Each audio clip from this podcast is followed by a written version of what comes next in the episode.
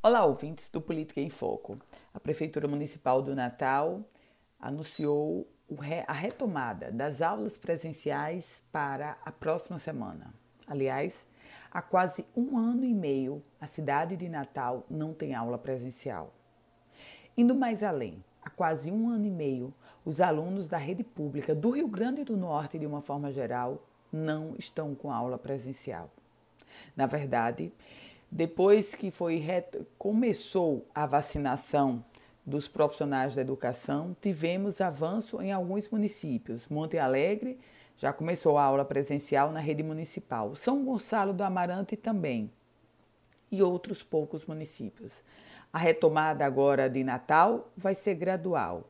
Mas esse processo de retomada da capital potiguar leva uma pergunta para todas as outras dezenas de municípios que não voltaram com a aula. Por quê? Há um ano e meio nós estamos sem aula presencial. Ah, não teve tempo para preparar as escolas? Isso é impossível. Há um ano e meio, as prefeituras estão com mais de um ano com tempo para preparar essas escolas do ponto de vista da biossegurança.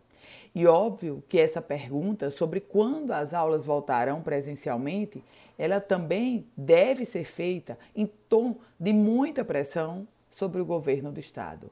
As aulas da rede pública estadual voltarão afinal quando?